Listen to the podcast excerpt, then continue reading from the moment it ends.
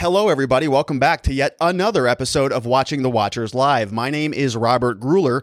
I am a criminal defense attorney here in Scottsdale, Arizona, where my team and I, over the course of many years, have represented thousands of good people facing serious criminal charges and over the course of our time in representation, we have we've seen a lot of misconduct. We've seen a lot of problems with our justice system, in particular involving the police. We're talking about issues involving prosecutors. We have judicial misconduct and even political malfeasance. A lot of the time it's local, but sometimes this stuff is happening on the national scale, which we've been spending a lot of time these last two weeks discussing. In particular, the fallout from the 2020 election, Donald Trump versus Joe Biden. We had a big news news day today. We've been really diving into all of the legal maneuvering that's going on around the country. And today was a big one. We had a, a team meeting from Trump's legal team called the Strike Force. They called themselves the Elite Strike Force, and they were coming in to detail their opening statement and what their plan is in terms of litigation and also public persuasion in order to reverse the course of this election. So we're going to get into that today. Before we dive into that, that's going to be the meat and potatoes of this whole program. I want to give you a quick update on what is going on out of Michigan as well. Yesterday, we were in this weird sort of hiatus mode where there was a, a, a two individuals from the Michigan Board of Canvassers who refused to certify the election then they reversed course and then they reversed course again. So they went from refusing to certify it to certifying it to now wanting to rescind the certification. And there's a lot of headlines going around about this that these people are now sort of, you know, being commandeered by the Trump team and uh, they're racist and so on. And so I actually got the affidavit from one of the people on the board and I want to run through that because I think they're kind of missing the point. And then finally, want to give you a little bit of an update on what the congressional Republicans are doing in the Congress and in the House of Representatives for the United States. And so if you're not a regular of the program, now's a good time to hit that subscribe button. We go live at this time every day. And I would also encourage you to join the Discord where there's a link that you'll see in the description where our chats take place both before and after the show. And as a reminder, Miss Faith and Ma are in the chat room. They're moderating the chat. They want to keep things civil and pleasant and, and friendly and productive. And so we would ask you to follow some of those rules. In addition to that, if you do have any live, uh, I'm sorry, uh, super chats or any pertinent questions, please feel free to put those in. They're going to be uh, screen capping those and they send them over to me. I save them for the end of the show when we do our live uh, chat. But for now, let's get into the presentation. So, as we always like to do, we want to frame our discussion about this strike team and about all of this election uh, tomfoolery that's going on. We want to add some context and say, where are we at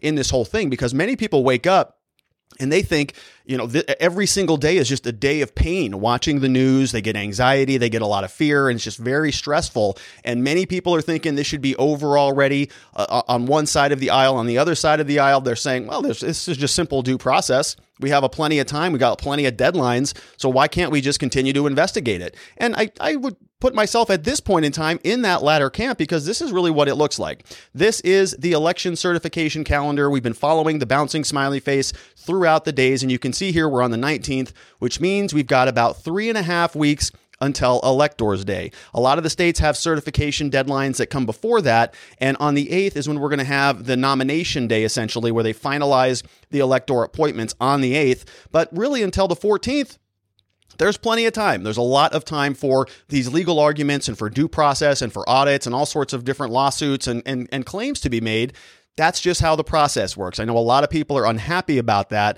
A lot of people think that Donald Trump is ruining America by challenging this stuff.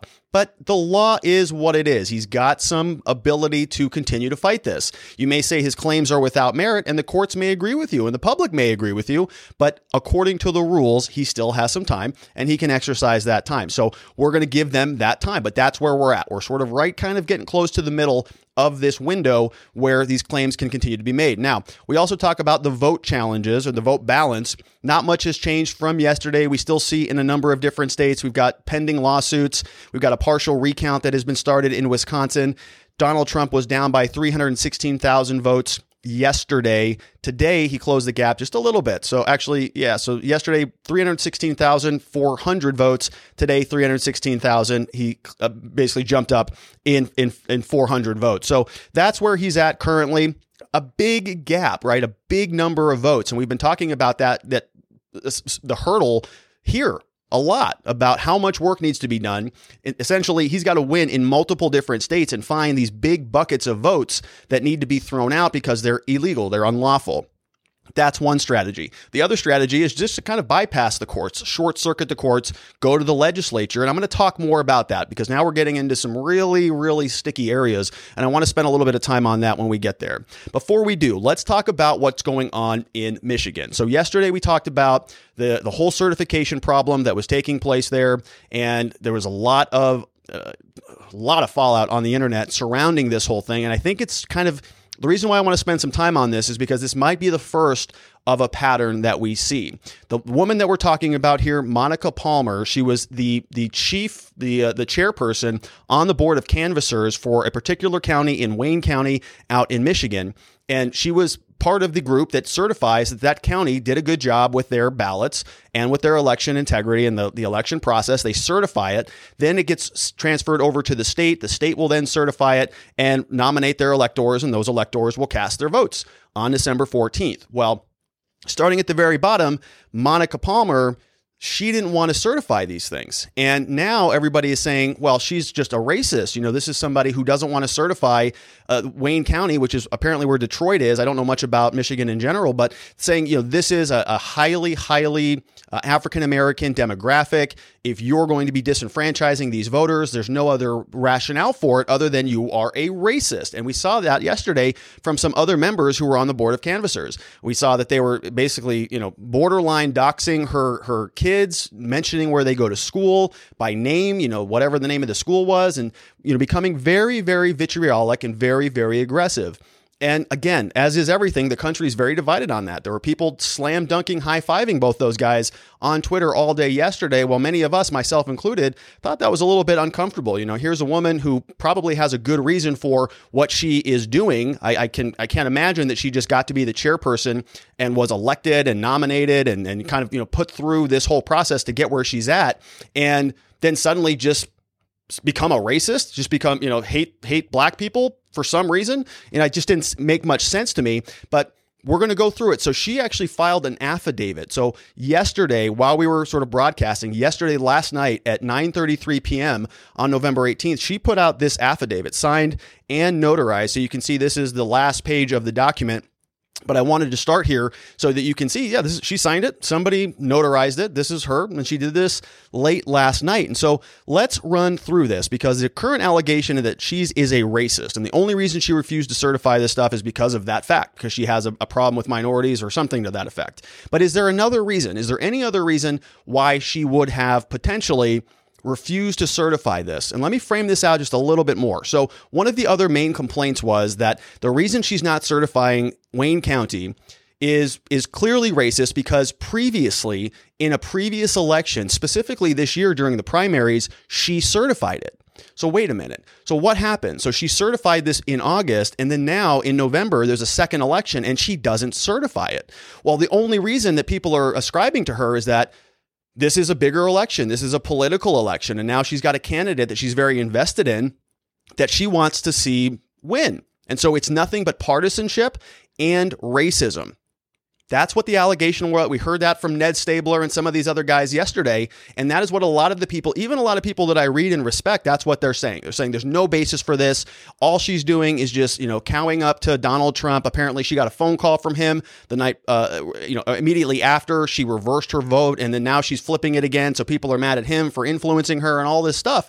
And my, my, my question is, what does she have to say about this, right? Everybody's ascribing all of these different thoughts and all of these different beliefs to this woman. What does she have to say? Well, we now know we have an affidavit. So let's run through it and see what she has to talk about. So, as I mentioned, she starts off here saying, I'm the chairperson of Wayne County Board of Canvassers, right? So she's a chairperson. This isn't just somebody who's brand new. She's been doing this for a while. You know, a lot of the ways that these boards work is, is somebody starts off as a, as a newly elected member. They serve on the on the board for a number of years, and then they sort of move into the chairperson position. You have a vice chair, deputy chair for one year, sort of like a vice president, then you move up to the presidency, but before that you're a secretary and so on.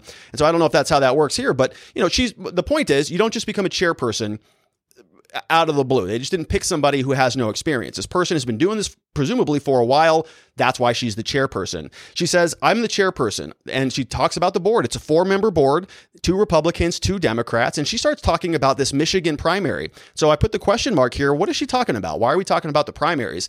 This is all about the general election. And she goes on and she, and she explains that there was a primary election. She went to the meeting on October 18th. The board reviewed the primary election. And then at a later date, as reflected in the meeting minutes, the election director, a guy by the name of Gregory Marr, he gave the board a report and it included the following findings. So they have the primary election, somebody writes a report about it, and in that report you see these these several bullet points. Number 1. So let's let's frame this out, okay? She's not talking about the current election. She's talking about the primaries during the primaries, they get this report. After August, this report comes back, and there's all these different complaints. Staff encountered difficulties while trying to canvass. He indicated in his report that aside from receiving poll books on the first Friday and Sunday, the list of voters received made it difficult to determine how many voters actually returned their ballot. So they don't know how many voters are returning their ballot. He reported and so on. You know, the, the two lists combined put the precincts severely out of balance. So there's a problem identified. Another problem. He also reported that the difficulties they encountered were trying to that they had when they were trying to retabulate any of the absentee precincts that were also out of ballot. Talks about the election management system and said that when multiple precincts are scanned within a batch, it makes it nearly impossible to retabulate a precinct without potentially disrupting a perfectly balanced precinct. So what they're talking is, uh, you know, they're, they're trying to sort of uh, balance their books like you would balance a checking account. They're, they're saying how many went out, how many came back in. They're trying to get their numbers right. And in, during the August primary, there were all sorts of problems there, as Director Maher is reporting back to her. And, and, and Monica Palmer is putting this in her affidavit. She also says a different person, director, a deputy director, Jennifer Redman, reported on irregularities that she encountered while also trying to retabulate the out of balance precinct. She indicated that in some sta- in, in some cases, the staff couldn't do it because the number of physical ballots counted in the container did not match the number of voters according to the poll book. So mismatched numbers, staff requested the applications, both containers had fewer ballots than the number of voters according to the poll. But what was strange is there also appeared to be missing applications and so on. And so these are the bullet points that she's mentioning that came from the primary, right? a lot of problems. They identified these different issues, they talked about them, they got a report, and they had some things that they needed to solve. And so, what happened next, she goes on, this is now her talking again. This is not from the findings, but she says here that it was reported that in the August 2020 primary that 72% of Detroit's absentee voting precincts were out of balance, right? Very very big number there. After the discussion among the boards, I voted with all of the other canvassers in a unanimous vote in favor of certifying that election. Okay? So this is where people start to have a problem. So they're saying Wait, wait a minute. In August 2020, we had a huge problem. We had 72% of our absentee voting precincts that were out of balance, but you voted to certify those. You did that. Now you're not? What's the reason? It must be because you're just a racist and you love Donald Trump. But is there another is there another reason? Let's look back at the very next paragraph, number paragraph number 9. There's a page uh, gap here. Uh, I didn't cut anything out. This is just a page gap. Although certifying the primary election results, all board members expressed serious concerns about the irregularities and the inaccuracies. The board unanimously approved a proposed joint resolution titled Requesting a State Election Monitor and Investigation. And then this is what they, they actually settled on. So the point here is that they identified a problem. They put together a joint resolution because all of the board members had serious concerns about the irregularities. Then they go in and they say, now, you know, this is all legal language. Now, therefore, be it resolved that the Board of Canvassers and so on, they request the Secretary of State appoint a monitor to supervise the training and the administration of the City of Detroit absentee voter counting records and so on. The Board of Canvassers request an investigation be conducted for the state of elections into the training and processes used by the City of Detroit into the August 2020 primary election.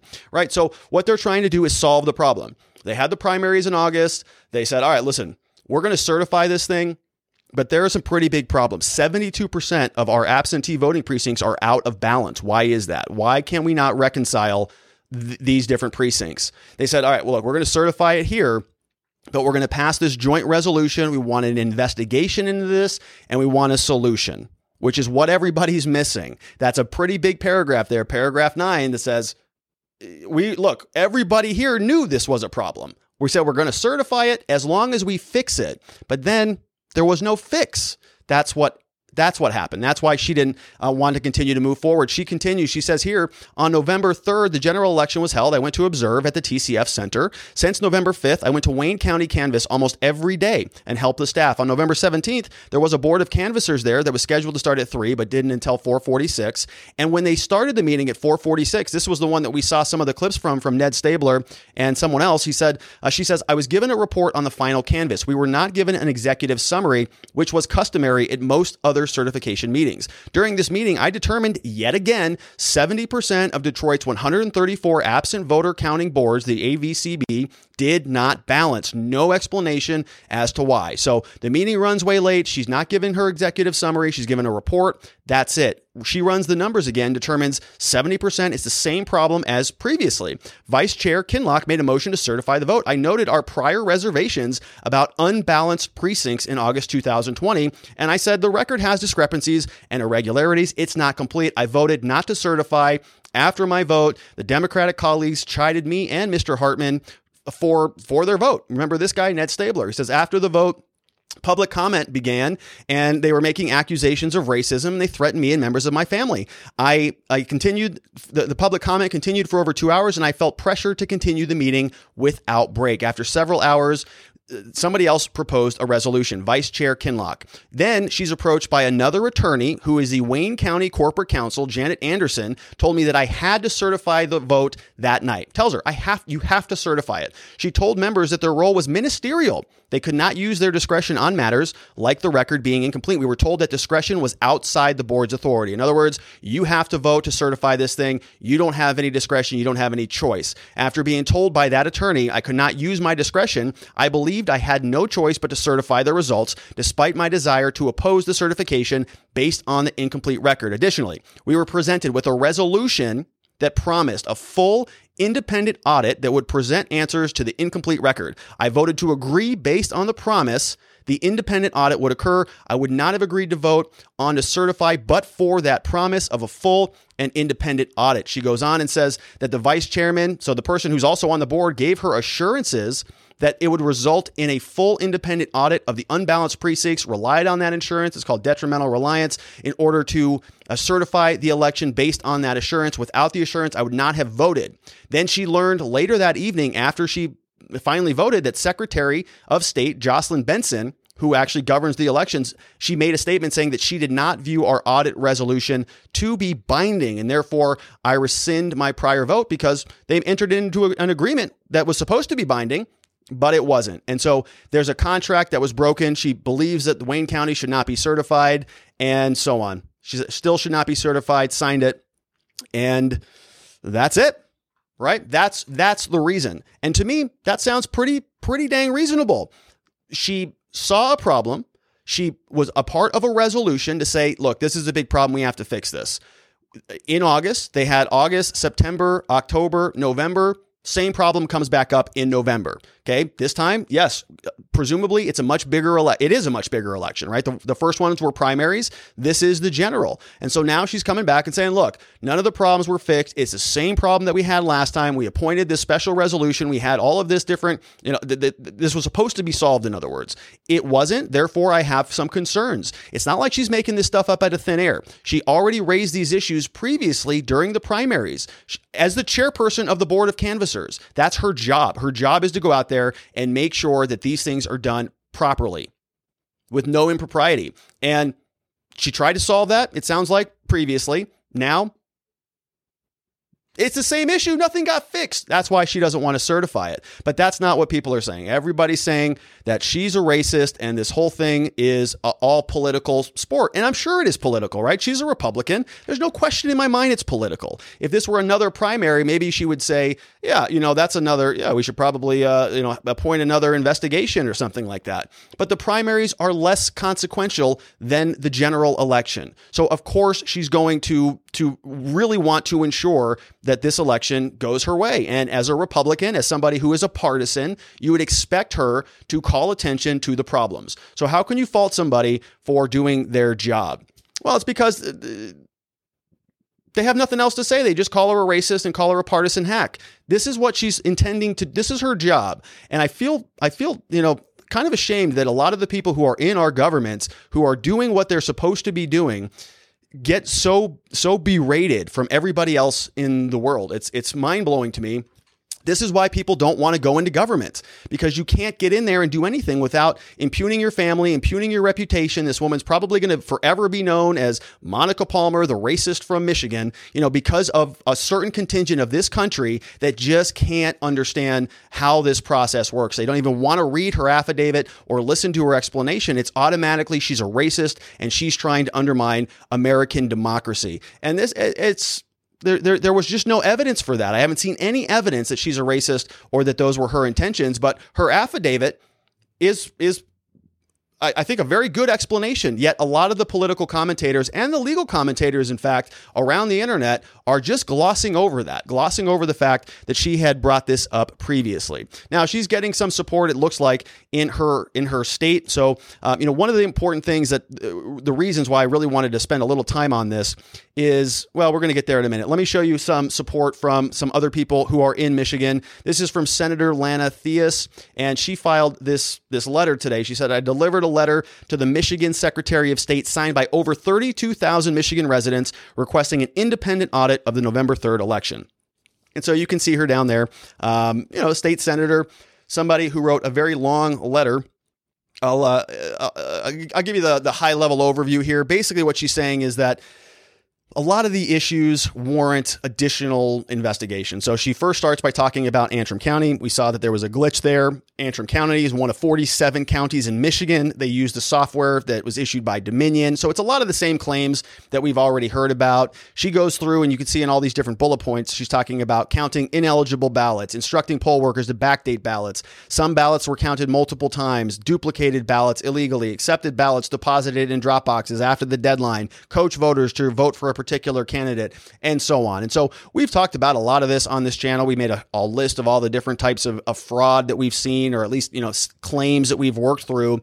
And this is, is is one of those letters. Now, you know, this is something that I think once you start to see some people in local government stand up a little bit, there may be this domino effect. You know, one person will start it, but it's going to trigger somebody else, and then you may just see the dominoes continue to fall. And this is why I think this is so important. You know, this is somebody who is actually on a board of elector of, of elections. She's a canvasser. She's somebody who's making these decisions. She's a decision maker.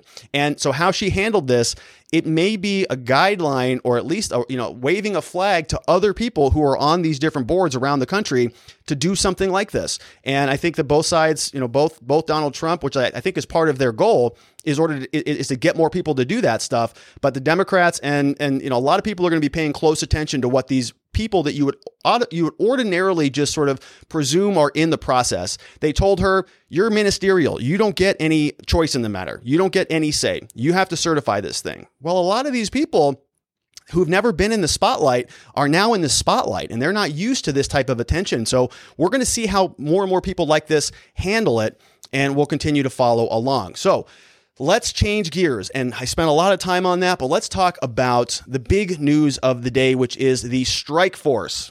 Donald Trump's legal team. He posted earlier this morning at about 6 a.m. that there was going to be an important news conference today by lawyers on a very clear and viable path to victory. Pieces are very nicely falling into place. The RNC at 12 p.m. So this was the big news. Now, a lot of people on both sides of the aisle have been really waiting for this day. They've been really wanting to see what the legal team is going to do, how they're going to flesh out their claims, and where it's going to go from here.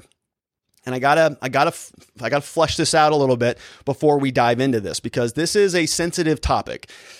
A lot of people today are very angry with what they saw. I've seen a lot of this all over the internet. People are are are, are basically outraged about what they heard in this press conference. And if you're a Donald Trump fan, if you're in the Donald Trump camp, might be a good thing, right? That may that may feel good because it means that a lot of people are scared or they're concerned or they're nervous about what the the, the press conference revealed. On the other side of the aisle, you have a lot of people who say this is very dangerous for democracy. This is something that, you know, could could very lead to uh, basically a reversal of the electoral process an overthrow of the people's will. And so, you know, very, very high tensions, very, very high volumes on both sides. People say that the, you know, the election election is being stolen. People saying that Donald Trump is is literally trying to steal it back. So everybody's claiming that somebody's stealing something, and the the, the pressure, the volume, the temperature is very high. So let's explain a little bit about how I want to approach this analysis because I'm, I'm probably going to get uh, grief from from all different angles. But let me explain how I'm sort of thinking about this. I want to talk about the concept of normative versus descriptive. So this is something that we talk about in law school, typically your first year of law school. It's a it's a different way to analyze things. So when you're talking about a descriptive claim or a descriptive process, what we're trying to do here is is describe. We want to just talk about what we're seeing, what we're observing.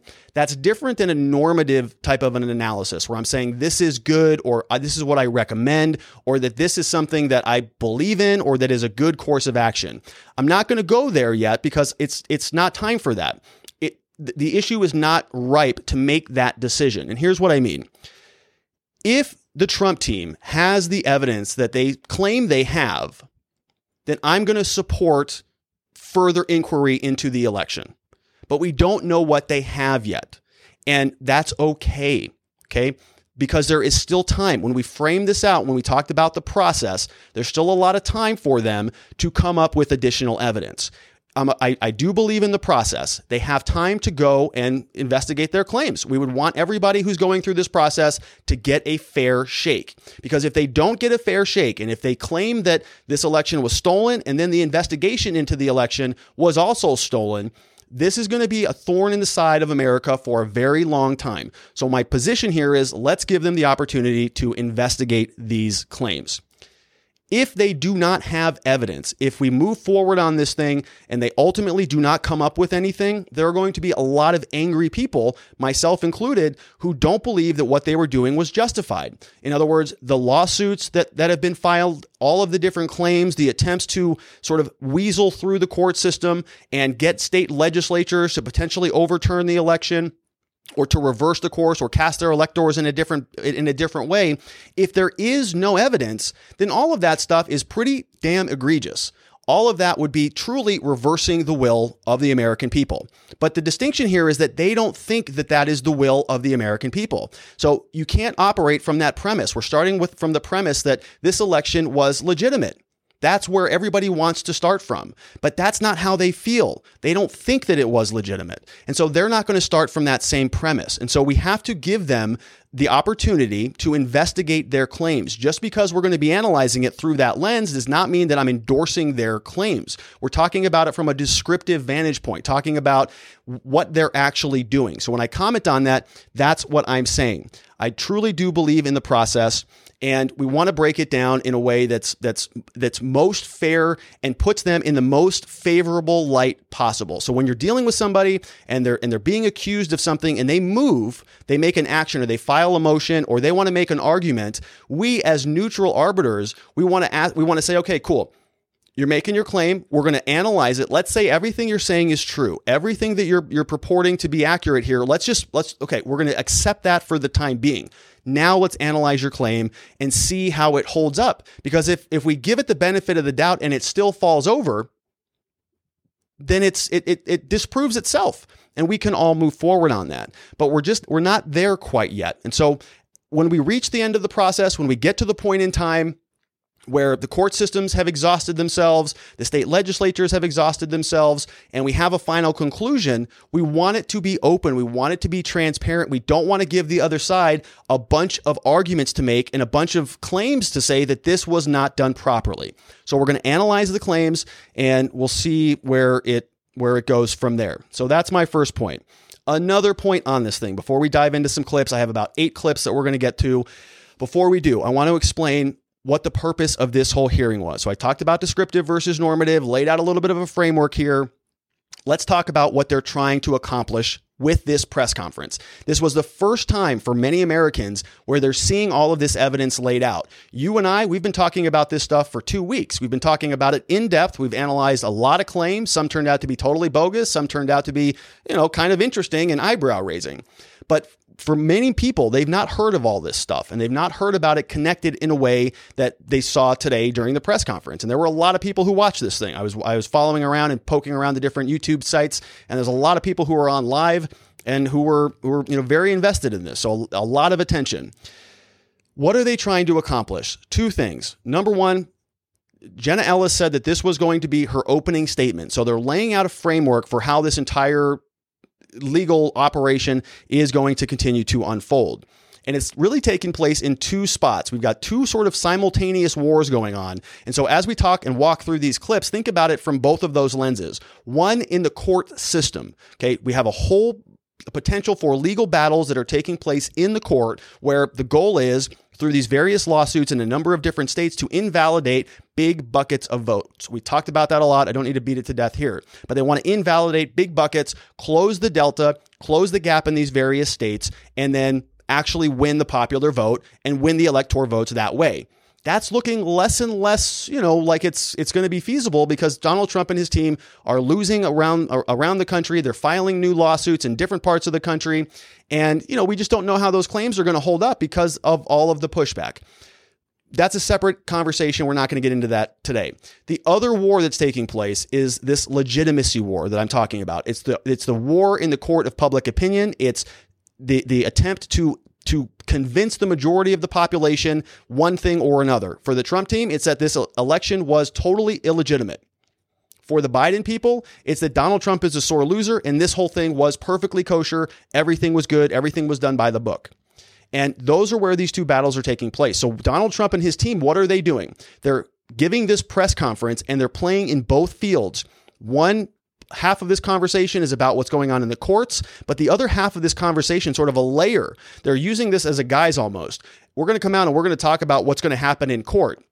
But I think a lot of these claims are never going to make it into court, and they're never actually going to be settled in court. These claims are being brought in order to convince the American public of their position, of their claim that this election was fraudulent. So you're going to hear some claims, but I'm not real sure how they're going to actually integrate all of this into a case because you're going to see the scope of this claim here. This the scope of all of the fraud that they're alleging is massive. We're talking about uh, you know, people from Venezuela. We've got you know stuff. They, they mentioned Jimmy Carter in the press conference today. We've got this this long-standing sort of conspiracy that's been going on in this country for a long period of time that all of our elections are essentially fraudulent. The backbone, the skeleton on which our entire democracy and republic is built is rotten. That's the claim. So how do you boil all of that down into a single court case that you're going to you're going to go to court, you're going to file your claims, you're going to investigate everything, you're going to actually have a trial in a district court that's going to go to the Supreme Court. You're going to do all of this stuff in three weeks, two and a half weeks before the electors need to, to come in and, and nominate the votes that's not really what's what's happening here i don't think i think they're trying to throw out basically everything they can at the wall and see what sticks and so when we go through the clips you're going to hear a lot of claims from a lot of people who, or, from these from these different people who are uh, Jen, uh, Rudy Giuliani, Jenna Ellis, and Sidney Powell, who are or who are detailing things that I don't think are going to be applicable in the court of law, but they're very applicable to the general public because they're they're vision they're they're good imagery. They're convincing in their attempts to paint this thing as illegitimate.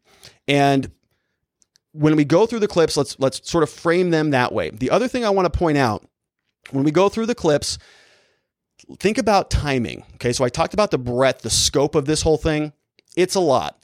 Think about timing as well, because they get asked this a couple times. They're talking about are you going to release all of the information? Are you going to just give us everything? This is the big day. This is the press conference. What are you going to give us? And they say that they're not going to give you everything. And their reason is because the news media is going to bury it and there's not, you know, there's not going to be any enough public interest and so on.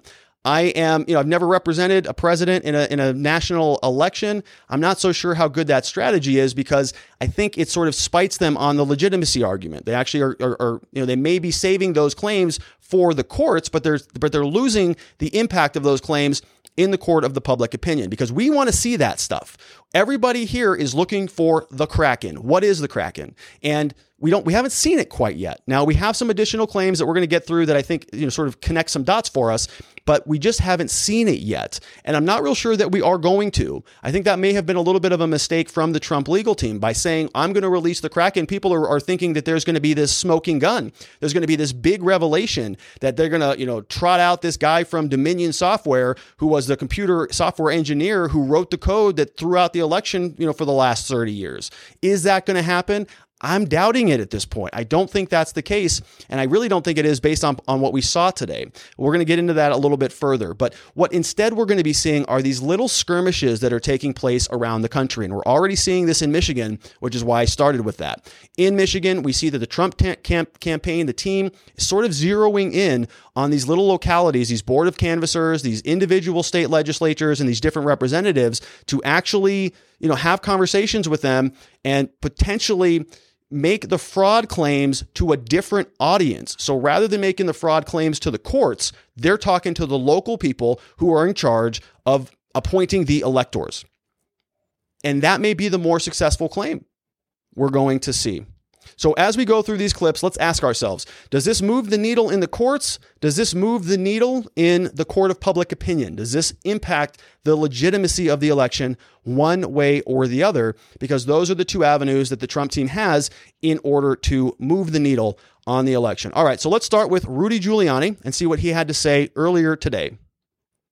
Like a, uh, did you all watch My Cousin Vinny? You know the movie? It's one of my favorite uh, law movies because he comes from Brooklyn.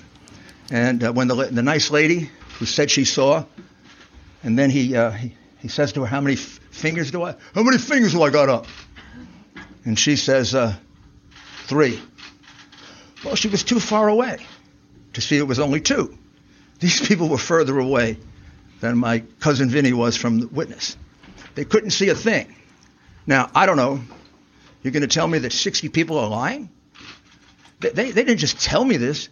They swore under penalty of perjury, which is something no Democrat's ever done. you don't even ask Biden about this.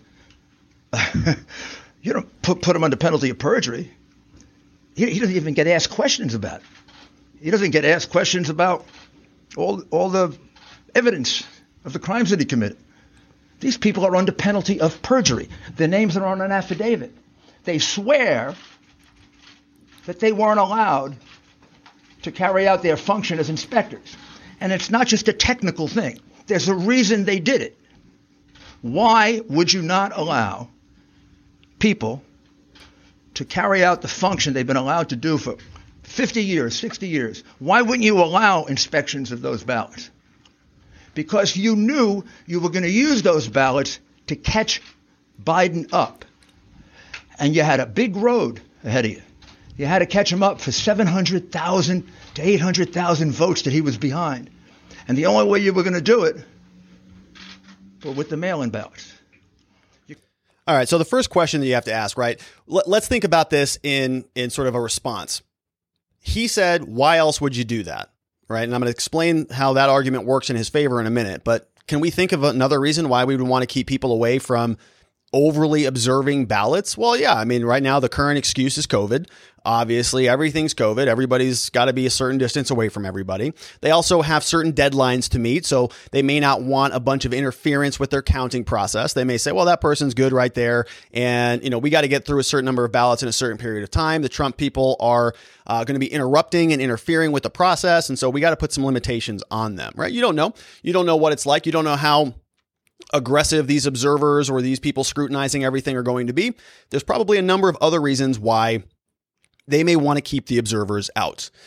But his point here, from a persuasive perspective, I think is effective. This is the same thing that we run into in criminal law a lot. A lot of people will say to us and to our clients, well, if you're not guilty, why don't you just let the police look in there, huh? Why don't you just uh, answer all of their questions? Why don't you just do those things?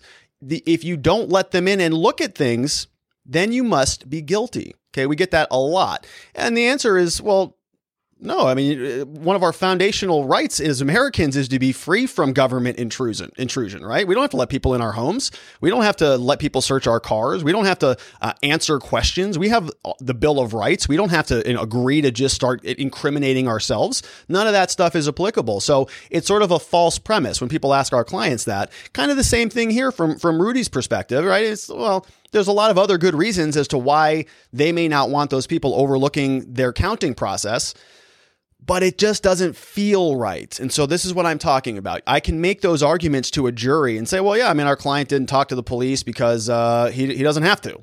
And the jury says, yeah, I know he doesn't have to, but why didn't he? Right? What he could have. You know, if he was so innocent here, why didn't he just have a simple conversation, clear this thing up, say, no, I wasn't in the building when that guy got shot. I was, uh, at, you know, in my girlfriend's place uh, on the other side of town.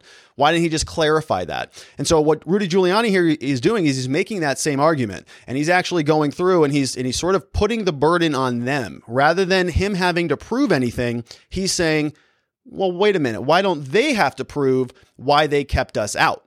So he's flipping the script a little bit and sending it back over to them. And this is something that I can tell you from experience. A lot of Americans can can understand. They can un, they can empathize with this. They can say that is weird. Why didn't they let him in and come take a look at that stuff? And he was talking, you know, my cousin Vinny. How many people have seen that? This is not legalese. He's not coming out and going, well, according to a Georgia statute, section 1472.1A73, the law says that our observers must be within 2.7 meters away from the counting tables. Americans' eyes would glaze over. This is where attorneys are, are good. And, and Rudy Giuliani, you know, a lot of people are calling him a crank and calling him a washed up, you know, kind of uh, ex impressive guy. But this is what he's doing. He's communicating to the everyday American voter. He's saying, yeah, remember my cousin Vinny? They, she couldn't even tell between a two and a three. And so, how are we going to tell what what bubble was filled in from 20 feet away? People get it, and it it feels off here. So it, I think, I think it's effective, and I think you know from a persuasion perspective, this moves the needle in the court of public opinion. Does it does it do anything in court? Probably not. Right? We've already seen that. A lot of the judges are saying, okay, well they were in the room, they were close enough. That's good enough for us. But the public is going to see that a little bit differently. Let's see what else Rudy Giuliani has to say. Here's another one.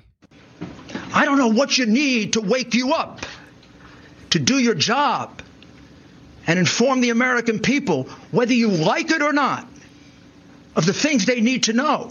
This is real. It is not made up. It is not, there's nobody here that engages in fantasies. I've tried 100 cases. I prosecuted some of the most dangerous criminals in the world. I know crimes. I can smell them. You don't have to smell this one. I can prove it to you 18 different ways. I can prove to you that he won Pennsylvania by 300,000 votes. I can prove to you that he won Michigan by probably 50,000 votes. When I went to bed on election night, he was ahead in all those states, every single one of those states. How is it they all turned around? Every single one of them turned around. Or is it more consistent that there was a plan to turn them around? And since there are witnesses who say there was a plan to turn them around, and it kind of begs credulity to say that it all happened in every single state. My goodness, this is how you win cases in a courtroom.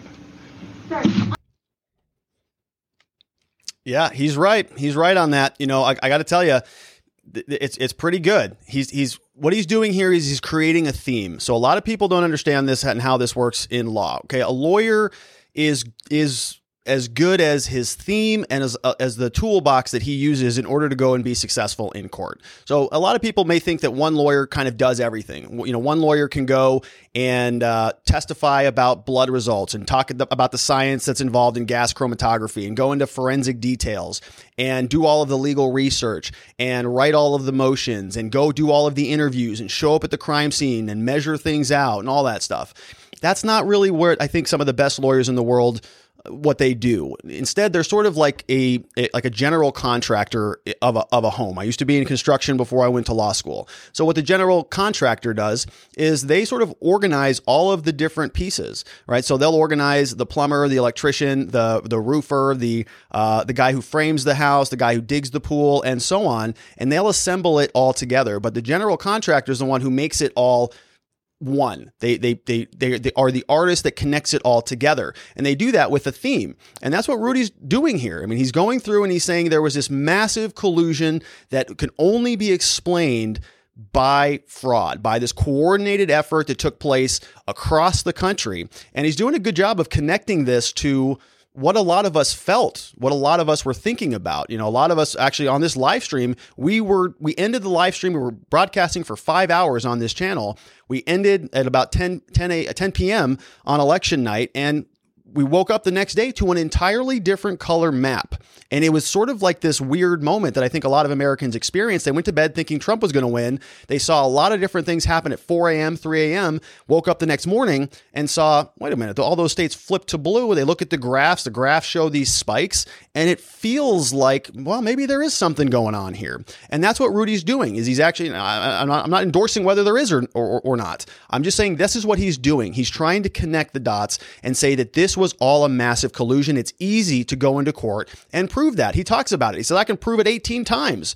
Can he? Because it hasn't been done yet. We haven't seen any evidence to support it. Currently, it's a lot of claims, but what he's doing is he's trying to establish legitimacy. He's trying to create a theme that the rest of the litigation is going to follow. Because an everyday juror is not going to go in and they don't want to listen to the legalese. They don't want to listen to a lawyer talking about statutes and different case law and all that stuff, even though a lot of it is pertinent, right? We went through a lot of the statutes on this channel. We talked about Michigan specifically and how important they considered their watchers to be as a part of their electoral integrity because they were excluded. I think there's a lot of good legal arguments in that case as well. But my point here is that that's not what we're talking about. This is the theme of the case, and that's what Rudy is establishing. Then he's going to bring on Sidney Powell next, who's going to talk about some of the more specifics, and she's going to fill this out. So think about this sort of like an umbrella. Rudy's opening the umbrella, and he's bringing other people in under it who are going to flesh out more of the claim. So let's see what Miss Sidney Powell has to say. She is next. Covering more by the day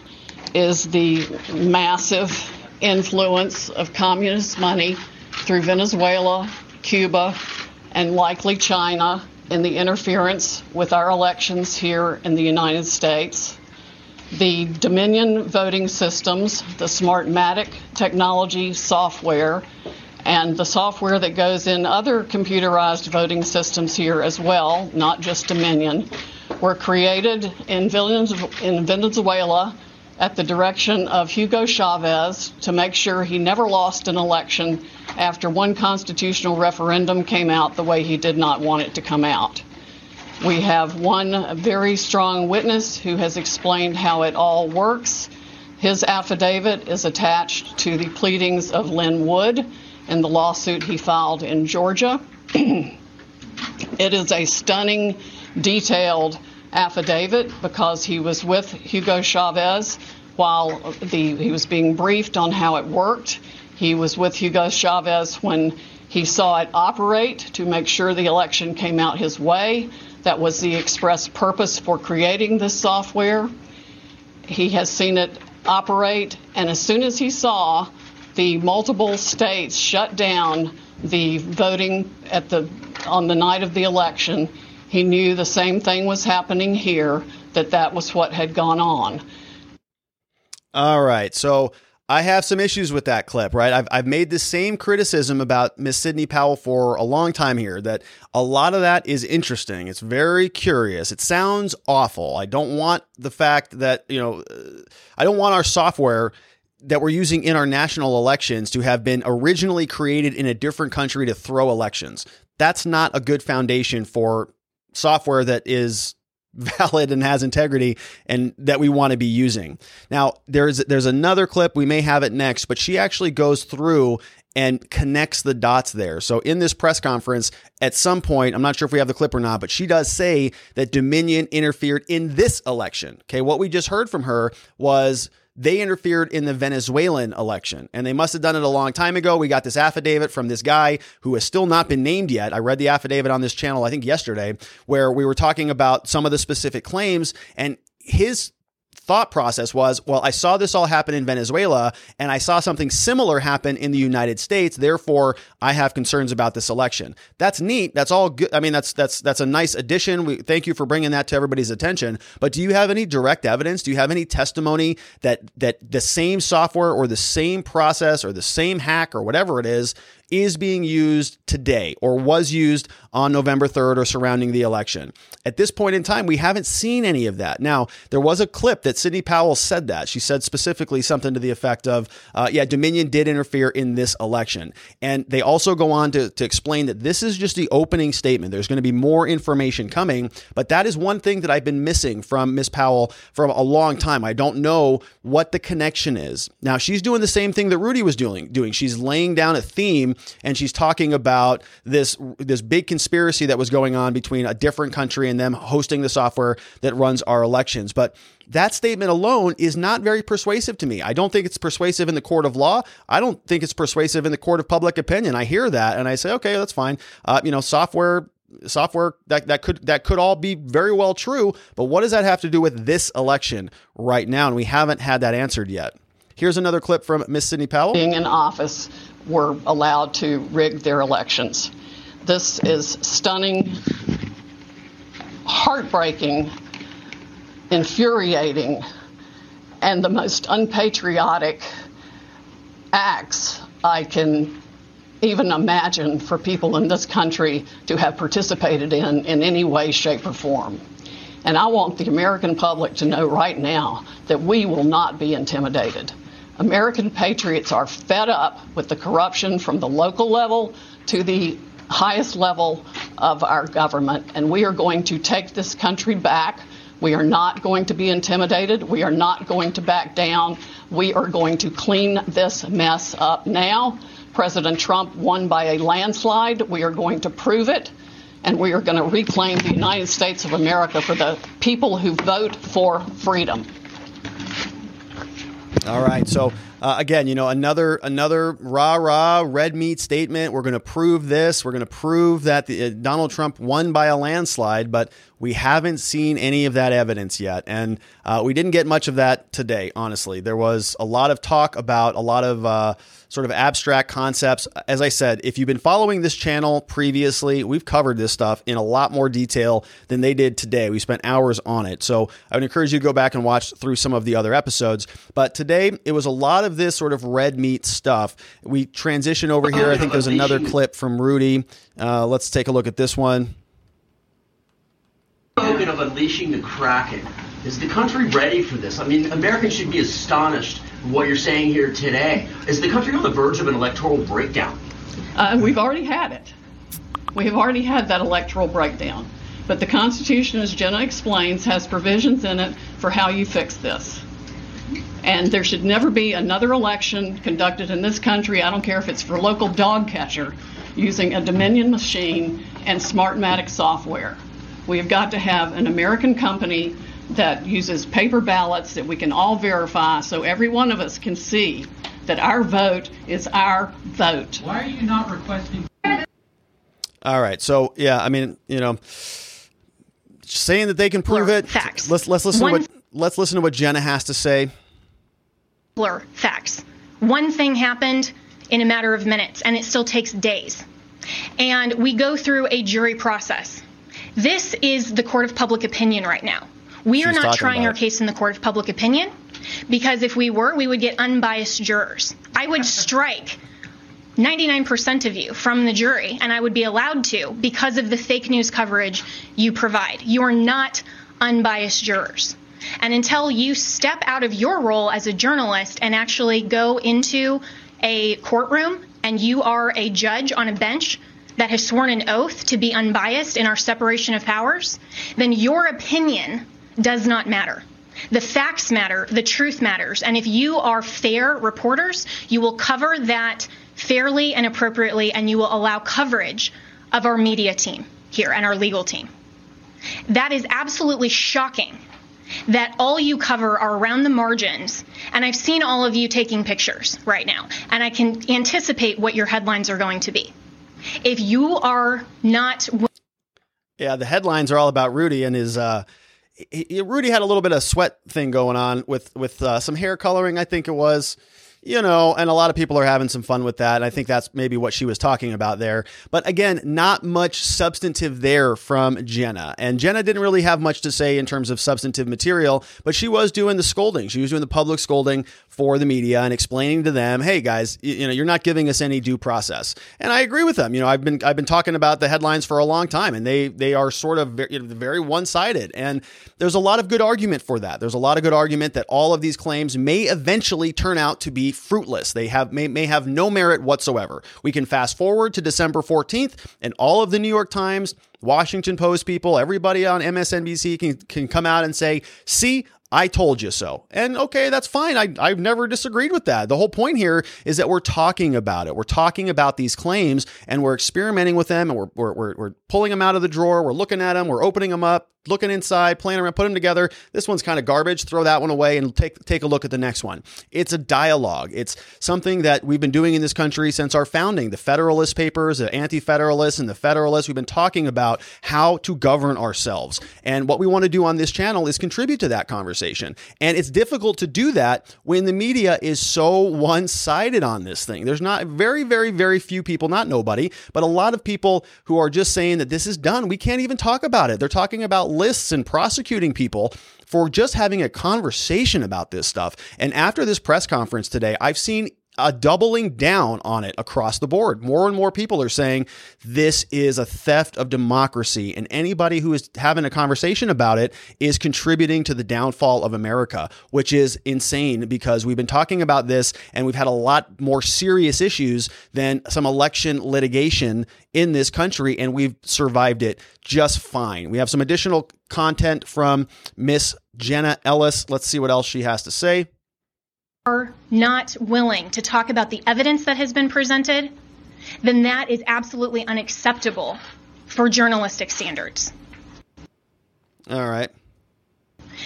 Trials take time. Putting on evidence takes time. This is basically an opening statement so the American people can understand what the networks have been hiding. Yeah, and uh, you know, I think I think they kind of had a mission accomplished on that today. Now, again, not a lot of new material, not a lot of new information, but I think there's a couple things that we can glean from this. Number one, I think that a lot of their court claims are they're going to they're going to continue, but I think that they're some of these resources are being shifted a little bit. I'm sort of sensing that they're they're they, they might even be okay with losing some of these additional court claims because they know that they're they're kind of wanting. You know, there's there's some clear evidence that they were not allowed to observe stuff, that maybe some of the ballot signatures were not being verified through the formal mechanisms, through the formal process. But what I, what I think that they're experiencing is they're getting all of these roadblocks in the legal system, and all of these judges and uh, you know attorneys are getting threatened. There's another attorney who is I think placed under uh, protection today or hired some security company because of the threats that they got as a result of, of uh, representing Donald Trump and so on. And so they're they're sort of marshaling some resources, you know, maybe away from some of these Michigan types of claims or these lawsuits and more into the court of public opinion. And we saw that today because Rudy Giuliani apparently filed some motion in Michigan saying that they're going to withdraw their lawsuit. And a lot of the legal commentators are out there going, oh my gosh, this is crazy, right? That's the only way he can win. The only thing he can do is win in Michigan and win in the court of law in order to invalidate those votes. But you'll notice what ended up happening was the reason why that lawsuit was dismissed that Rudy gave today at the press conference was about the idea that the, the Wayne County Board of Canvassers did not certify the county. Well, that's not accurate. Rudy is wrong about that. They did certify it, even though she rescinded her vote. It, I'm not real sure that there's anything she can do about that. But what it does do is it gives the bigger entity, the state, a, a, fake because it gives them an excuse, a rationalization to not certify the state. So even though Wayne County sounds like it's going to be certified, the board of electors or the canvassers in Michigan, they can say, listen, we know what happened in Wayne County. And even though those are technically certified, the chairperson on the board of canvassers says she was bullied into it. Her family was threatened. She was promised something that she didn't get. And she wants to rescind her vote. Therefore, we're going to honor that vote and we're going to refuse to certify the entire state. What if that is their strategy rather than taking this forward through the courts? That might be what's happening because that lawsuit looks like it was actually dismissed or, or, a request for a dismissal from the Trump team, and they're moving their resources over into this legislative approach.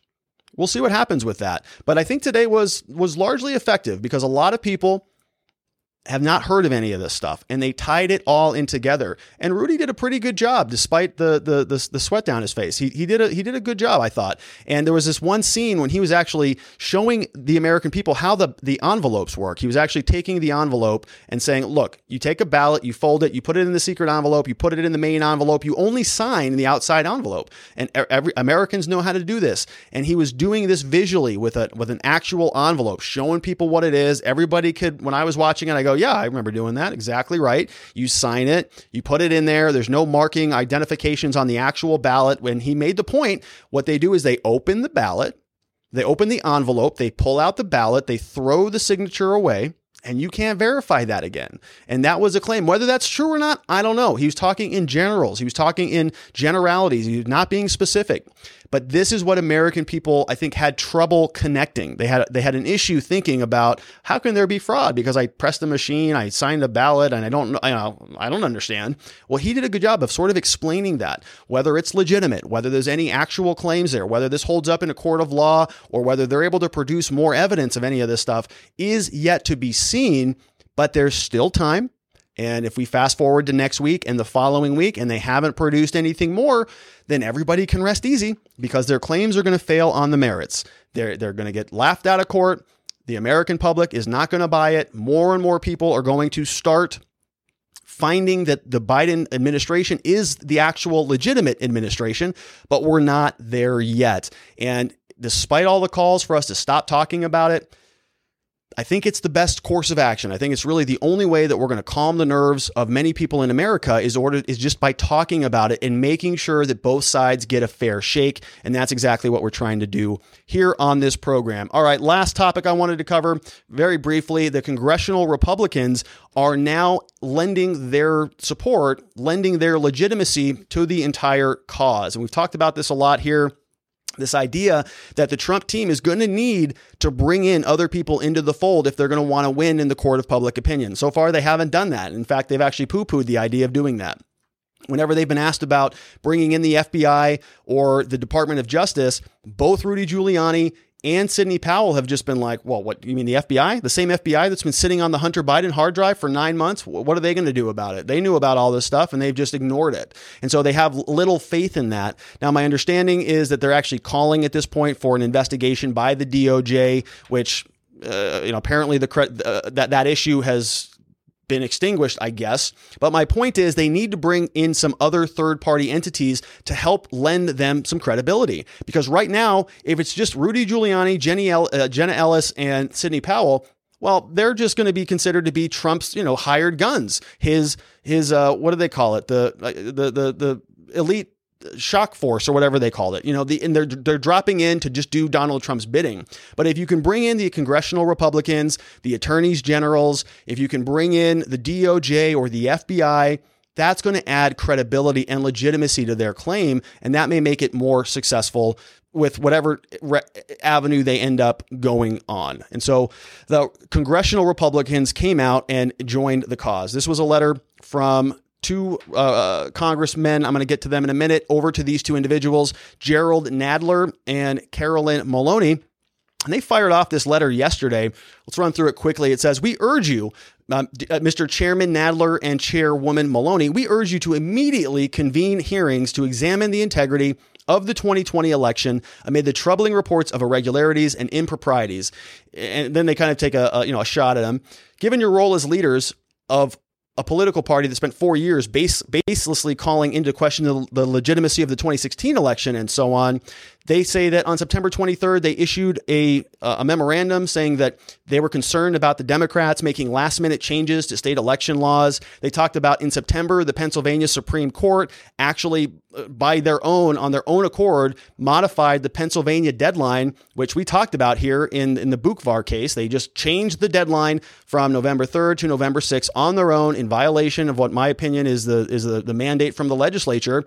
And they said that, you know, they're the ones moving this stuff around. We all also warned that a last minute move to widespread mail in voting would have unintended consequences, as it has. They go through and they have this whole paragraph about California for some reason. They talk about Los Angeles, about 2,100 faulty ballots, and so on, which, uh, yeah, it's a problem. California should fix that, but it's inconsequential to this election. Donald Trump lost by like 3 million votes over there. So, what does that matter? They talk about Georgia.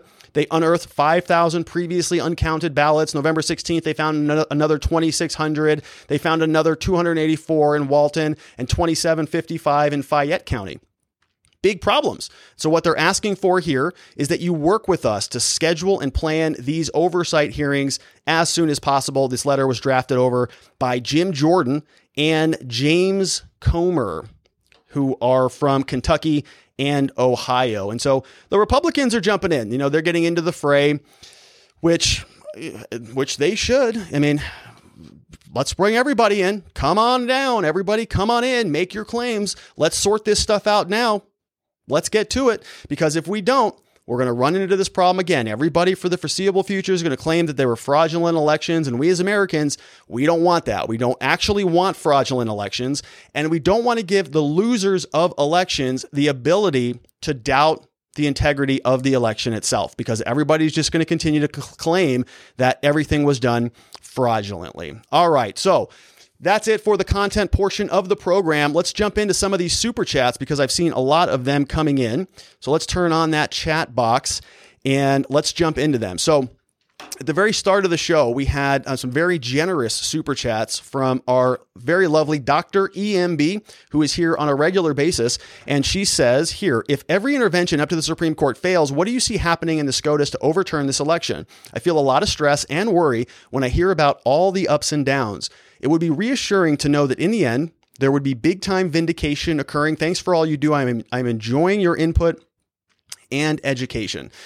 So, doctor, this is a great question, and it's one that I think is difficult to answer. If stuff doesn't get to the Supreme Court, if the cases don't mature through the district court, through the appeals circuits courts, through, to the Supreme Court, or if they don't file a writ directly to the Supreme Court, or if one of these states doesn't ask for the Supreme Court to intervene, then the Supreme Court has no obligation to. You know, they can they can take a look at, at, at, certain issues like we saw with Alito. Judge Alito just sort of on his own went down into the Pennsylvania case and said, Hey, you guys better be segregating these things. I got word that you're not doing it the way I ordered, ordered you to do it. And so took it on his own accord to go and actually impose some additional obligations in that particular case. But it, it's, it's kind of anybody's guess at this point. There are a lot of new lawsuits that are being filed. And in fact, Trump's team has indicated that they're not even filing suits until next week. Victoria Toensing said that they're all going to be coming early next week, is, is, is the latest that I've heard from her. And today was just the opening brief. It was the opening salvo of what is yet to come. So, depending on, on, the, on those other claims and some of this additional evidence that they're going to be releasing, they talked about it today. Rudy Giuliani said we have more information that we just can't release right now. Jenna Ellis confirmed that, said that there's, there's more stuff, but we're not going to give it to you because we don't trust the media. So, we'll see what that evidence looks like and where it comes. I will tell you this though. I know how much this stuff is is really amplifying people's stress and anxiety and I would encourage you to just you know when I when I go through it one of the things that I constantly remind myself of is the serenity prayer and it doesn't matter what you know political or or uh, religious philosophy you're a, a, part of. I happen to believe in God, so I say the serenity prayer to myself. I say, God, grant me the serenity to accept the things I cannot change, the courage to change the things I can, and the wisdom to know the difference. And that kind of brings me some peace during these times because just like you, I get a little bit flustered about these issues. Uh, I try to be unbiased and as apolitical as I can and give a fair shake to both sides and just read from the primary documents here and just kind of detail how I'm processing and analyzing things. But I also get plugged into it. You know, I get fired up about these issues, but a lot of the time I realize there's only so much I can do. I'm going to try to wake up and do my best every day, but I'm not going to let this stuff really wobble me or help, you know, spin me out of control in my life. So I say the serenity prayer. I just say, uh, there's some things I can't control, and I'm going to make peace with that. So maybe that might help, maybe not. But we'll just see how this all unfolds and do our best to make our way through it. We have another one from a Sharoni Nani uh, uh, something Q that says, "Thanks for your broadcast. Very interesting. Thank you, Sharon. Sharon Sharon Quid. Thank you so much for that, Sharon. Appreciate it. Uh, we have uh, T. Ferguson who says, Thanks for providing balanced, objective analysis and owning your own priors at the same time. I've done my own deep dive on Dominion voting system and would be happy to share info with your team if interested. Yeah, we're always interested. So we actually get a lot of information from you directly. We have a Discord chat where I, I'm sort of I'm sort of lurking in there all day, just kind of checking in from time to time to see what people are talking about. People share news articles and sources, and people actually sent some amazing information that stuff that I, I just missed. Somebody sent yesterday the email that was leaked in Maricopa County about the Sharpie stuff that was going on. Somebody sent that to me. I would have totally missed that had one of you not sent that. So uh, I'm always interested in it, and I actually think that it's it's more reliable information because it's it's more from the primary source. It's typically from somebody who is finding the information. It's not filtered through all of these different organizations that do this copy paste journalism stuff. You see it all over the place. One person writes something, somebody else takes that idea. Donald Trump's a racist. Oh, I know how to spin that. Donald Trump's a racist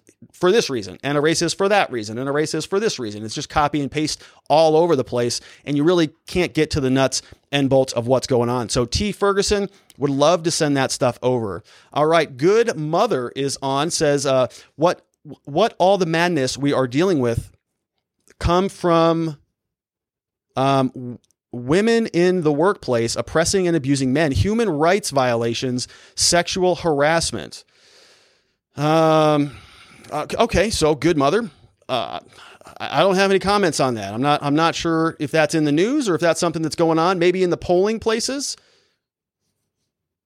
having to read that one again. I'm not sure what you're getting at there, but thank you so much for the super chat. If you if there's a follow-up question, I know these super chats are really tight. There's only so much information you can fit in there. So if you want to ask a follow-up question in the Discord later or send me a direct message, I'll be happy to uh, flesh out the follow up to your question. We have Wolfgang who says Biden will never be legitimate to me. Him and many Dems violated U.S. Constitution Amendment 14, Section 3 by supporting and refusing to disavow BLM and Antifa. And I think a lot of Americans, I'm not endorsing that position, but I think a lot of Americans are going to feel that way, especially if they are if they feel like they're not given a fair shake to make their claims.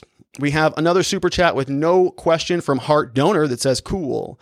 Thank you, Heart Donor. Appreciate that. Good Mother's Back says, We should be looking at the systemic oppression of men over 100 years. The racist names are part of it. The emotionally unstable people need to be looked at. Um, all right. An- another one from Good Mother. We have Rachel S., who says the question we have in Michigan is why they voted to certify Livonia, a county with, with more errors than Wayne, possibly because Wayne is 18% of the Michigan vote. Yeah, I mean, I think that's because, it, I, from my understanding, that's where Detroit is, right? That's a huge bubble of votes. And that's what Donald Trump and his team would, if they could invalidate that precinct, that county, that would be a big, big bucket of, of Biden votes. And so you just want to go after sort of the lowest hanging fruit. You want to, okay, that's an easy pick. That's an easy pick. And so I think that's why they're focused on it. In Livonia, though, I mean, if you if you could find a smaller county that also has problems, you might be able to extrapolate from that county to the bigger county and replicate the same issues in a bigger county. Uh, but I, but I, you know, it, it makes sense. It's, I think this is the same reason why Donald Trump and in his team in Wisconsin are not asking for a, a recount of the entire state. They're just focused on two counties because those are the, the ones that they need in order to get the pickups that would flip the state.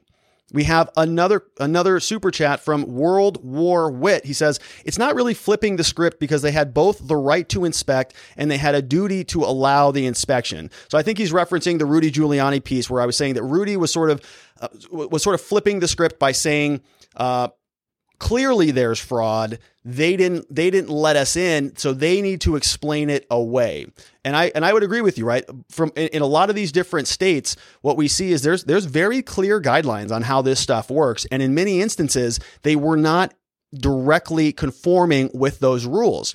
I, think in many situations pennsylvania georgia Mich- michigan wisconsin you could say I think without any doubt, really, that there was that they probably were not allowing the observers to come in and watch exactly by the book. I think you can probably find technical violations all over the place, probably all over the country, because many of these people who are going and counting and doing this stuff are volunteers. They're they're senior citizens. They're people who don't have jobs. They're retired. You know, there's they're stay at home parents with some free time, whatever that is. Some are lawyers. Some just you know run their own businesses. They want to go volunteer, and so they're going to make mistakes. You can't expect them to be election experts. I was helping a friend of mine in Arizona uh, who who is in one of those categories get the manual to go be a poll worker. The manual was like 180 pages. It was insane. They had all these videos.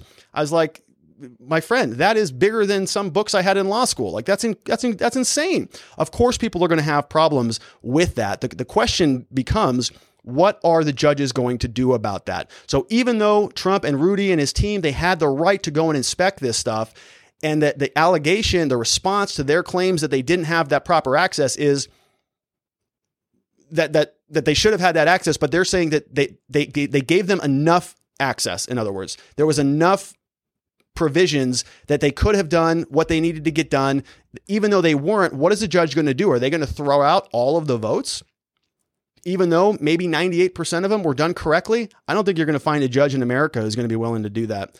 We have Joel Lowry with a $10 super chat with a big thumbs up. Thanks, Joel. Appreciate that, my friend. We have T. Ferguson who says says Rudy's meme hand was strong, citing my cousin Vinny, and then questions the Democrats using the Chewbacca defense. We have Dr. EMB who says are affidavits considered evidence, strong evidence, weak evidence, not evidence? Yeah, an affidavit is just basically sort of a, a memorialization of a person's opinions, a person's statement, a person's facts it's just memorialized in time. And you, you would submit that affidavit in order to trigger further inquiry by the court. So you can't just go into court and say, listen, I want to have a hearing and I've got these 35 witnesses, schedule a trial for four weeks. I'm going to call them all in. Uh, I need you to bring in all these different people. The court's going to go, wait a minute, wait a minute. 40, 40 people for what? What are you going to do with all those people? Why do we need a hearing? Why are you filing a lawsuit? They're just not going to allow it to just turn into this big thing. You got to support your the basis for the additional claims. And that's what they're doing with these affidavits. Now these many of these people presumably would be called into court at some point to come and actually testify or at least be made available for a cross examination to be interviewed by the opposing parties. So let's say, for example, Donald Trump and his team, Rudy Giuliani, they file a lawsuit against the Secretary of State in Pennsylvania. Well, the Secretary of State is going to go hire a different law firm to represent them. And Donald Trump and his people are going to come up and say, look, we got these 35 people who signed this affidavit. Well, the other side is going to say, okay, cool. Well, we want to talk to them too. I know what they wrote on that piece of paper, but I've got some questions for them. You better believe if I was representing the government, I'd have a lot of questions for all of those people. You want to cross examine them. And that's what our system allows. It allows us to, to, to challenge the validity of, of evidence by questioning it, which is exactly what we're doing on this show. We're questioning things. Both, it's called the confrontation clause. You have a right to confront your accuser. You have a right to ch- challenge and cross examine the evidence in a court of law, a right to present your own witnesses, and so on. And that's what's taking place here. So these affidavits are, in, in my mind, good evidence. It's legitimate. It's a person who's making a statement under oath. They're testifying, they're willing to testify that they saw these problems and they're making a claim on pen and paper. They're going to come into court and, and and support it. So a lot of these you know news articles are saying that this is just anecdotal evidence. These are just people that they're drumming up. Of course, these people are uh, you know Republican lunatics who will say anything and do anything to reelect Donald Trump that's one way to uh, observe it. I don't like to do that. I like to let's let's look at it like that person's being honest. Let's look at it like that person is being truthful and accurate and they were actually there. And let's look at it in a light most favorable to them. And then we can challenge it. Then we can say, okay, let's say all this is true. Is there another explanation for your claim? Or how about that claim or that claim? And that's how you really challenge evidence. It's not by just ignoring it and saying you're not allowed to talk about it. Another good question. Thank you so much, Doctor. Brian Kang with a super chat says cool as well. Good to have you, Brian. Thanks for being here. We have Colorado Sarge in the house. Another super chat on there. Uh, again, no question. Thank you, Colorado Sarge. Another one from Joel Lowry. Thanks, Joel. I think that's two from you today. We have one from Marcel Martinez who says, Your channel has a lot of potential. If anything, I bet you could be featured on other shows. Wow. Keep being honest and unbiased. Thank you, Marcel. I appreciate that. Uh, you know, I, am not sure. I'm not sure what that looks like for us here. I'll tell you this: I'm having a lot of fun just spending time here with you guys, going through analyzing these issues. I'm learning a lot. I will tell you that, and it's it's helping me challenge a lot of even my own beliefs and ask questions that I wouldn't have asked otherwise if I didn't have to have these conversations or have the opportunity. I would say to have these conversations because it's a lot of fun uh, I'm learning a lot, and a lot of that is literally thanks to you from from asking good questions and from sending us material and for just being here and being part of the conversation. I think it's very critical now more than ever. Honestly, I think we should be talking more, not less. Talking less and demanding that people shut up and stand aside is not a good solution. Thank you, Marcel, for that. We have Jamal who says Jamal B says, "Here's two big ones. Keep up the good work, buddy. Thanks, Jamal. I appreciate that. That was a fun one. A student does calculus is in the house. Uh, you know, I never actually finished calculus. I think I took pre-calculus, and then as soon as calculus was offered, I uh, I jumped into a different category. Math is not my thing. Seth G, but thank you for that. Student does calculus. Hopefully you're doing well there. I'm sure you are. Seth G says, Do you think Trump is just trying to run out the clock so it goes to a House delegate vote?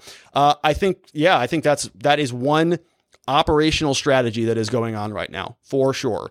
The the idea that the only reason that they're not wanting to leak information or to give the public more information, I'm talking about Trump's team specifically. The the idea that it's only because the media is going to bury it, I don't think is right. I think what Donald Trump and this is the cynic in me, somebody, you know, I'm, I'm quite cynical about a lot of this stuff, but a, a big part of me is saying they want to hold on to some of that stuff because if they go into court and the judges, which they're they're going to do, they're going to really compress any of their claims. So a judge is not going to let this thing go on for two months. There's not enough time because we have the electors day on December 14th. We have the nomination day on the 8th. We have certification deadlines coming up right around the corner in many states. And they're just not going to let that, they're not going to let it go on for months and months. Now, even though a case like this, let's say this was about a civil claim about somebody breaching a contract or something, these cases can take years and years and years. Even DUI cases, which many people might think are quite simple, can take six months. Not even kidding you on that. And so they're not going to allow that to happen. They're going to really, really ask them to compress all of this stuff into a short period of time. Now, Donald Trump and his team, their response to that is going to be this was illegitimate. We didn't get enough time to present our evidence. We didn't have enough uh, time to call all of our uh, affiants, all of our affidavits, all of our people who made declarations. We are being oppressed. So they're setting themselves up to be able to make that claim. And at some point, I think that they will. I think that these lawsuits will probably end up, uh, you know, not going the way that they want to in every case. And as we have seen, I think they're going to come back and probably going to impugn the judges, impugn the, you know, the Obama elected judge or whomever is going to be at that time, and they're going to say one of their key claims is that we didn't get to present every you know everything. We didn't get enough time to get all of this stuff out into the open, and they're going to use that as a as a defense. I just think that that is is that not going to happen? Do you think that they're ever? Do you think that the Trump team is actually going to go into court? And unless they're 100% successful, do you think that they're going to turn around, come out of that litigation, and say, "Wow, that was a that was a hard, hard fought battle. Unfortunately, we lost, but we got a fair shake in there. Does anybody think that that is possible at all? I don't. Good question, Seth. I think they are intentionally trying to run out the clock um, and, and, trying to delay in order to open up that different strategy.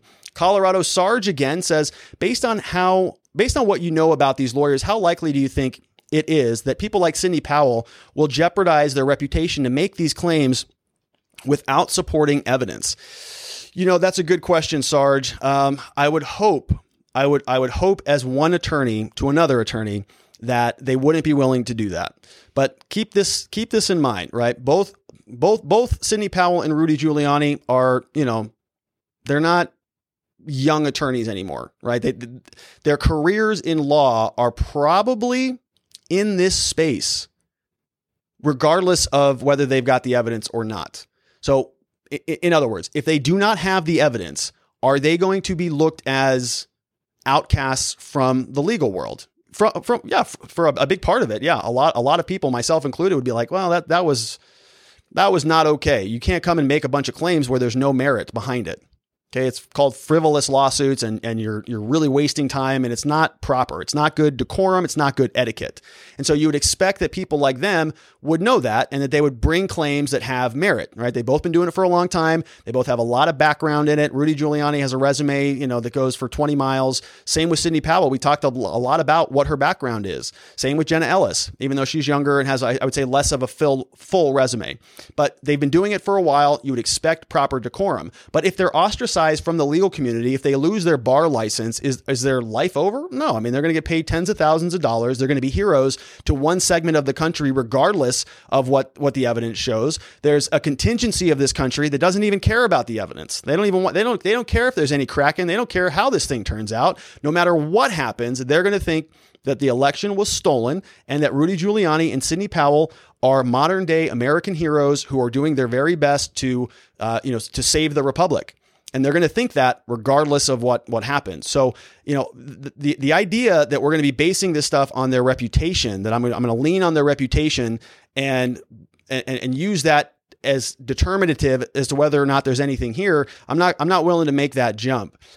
We will see. I would hope that that would be the case, that their reputation would be very important but they could always get a book deal, get a TV show, go on Trump media. You know, there's a lot of alternatives for them that we just haven't seen uh, that, that, that I think would be okay with them, and they'd be okay with that.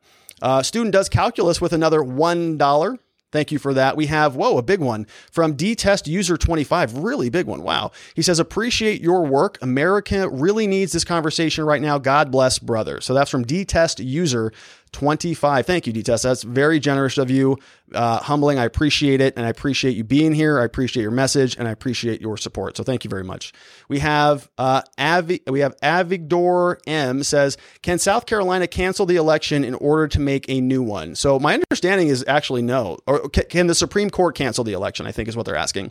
Uh, uh, no, I mean, there's that's never happened before, so it would be unprecedented. Okay, if the Supreme Court did something like that, I don't think there's any basis in the Constitution for that. I don't think there's any legal mechanism that, that they could use in order to do that. If the Supreme Court tried to do something like that, it would be unconstitutional, as far as I can tell. Uh, and there may be some other constitutional scholars who disagree with me, but I, I, I think that's the, the case because there's a whole there's a whole mechanism, there's a whole set of rules under the 12th Amendment, and then Congress passed some additional rules on how this all works if you don't get a president in office by a certain period of time. There's different things that happen. The Supreme Court invalidating the election and ordering a new one is not in the rule book. So I don't think that they can do that and I, and I don't expect it. I think that this will get sorted out following the existing rules. We're not going to have, in my opinion, we're not going to have any major catastrophic new revelations like a new, you know, uh, something, whoa, that just happened.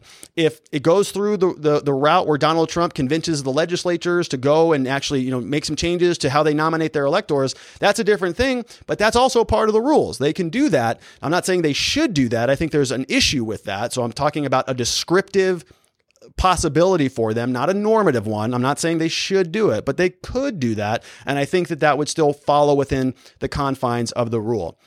All right. Thought of engaging or collab with Rekieta Law on YouTube. So I'm not uh, I'm not familiar with them uh, at, at all actually, but I will go ahead and write write that one down and take a look at their channel.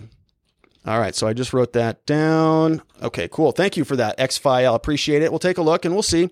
You know, I'm not sure. I'm not sure what the collab thing looks like. I kind of like this format where I get to present the thoughts and the and the primary literature, and then you know potentially maybe I'd be open to to go having conversations with other people on their channels, but I'm just not sure. I think we found a format here that works, so I'm not real sure.